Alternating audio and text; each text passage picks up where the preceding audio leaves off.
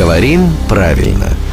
Здравствуйте, Володя. Доброе утро. Доброе. Вы э, вообще по жизни боец? Ну, я все-таки сражаюсь с безграмотностью. Кто выигрывает в этой битве? Ну, битва, конечно, тяжелая.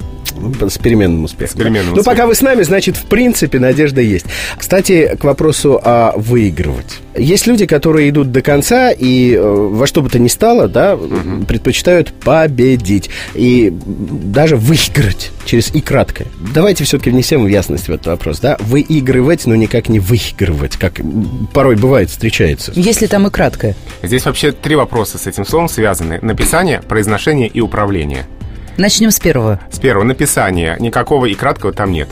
Вы и играть. А вот что касается произношения, то предпочтительно как раз-таки произношение «выиграть».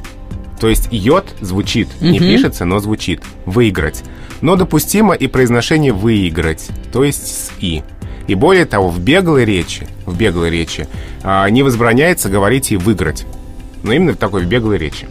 И а, еще один важный вопрос – управление. Потому что есть такая ошибка очень частотная.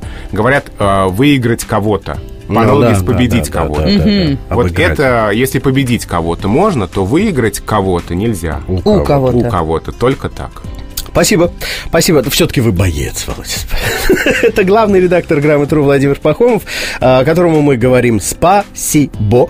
Ну, а вам, друзья, я напомню, что подкасты со всеми выпусками программы «Говорим правильно» вы уже сейчас можете скачать в iTunes. Ну, а сама программа выходит в эфир ежедневно по будням в 7.50, в 8.50 и в 9.50.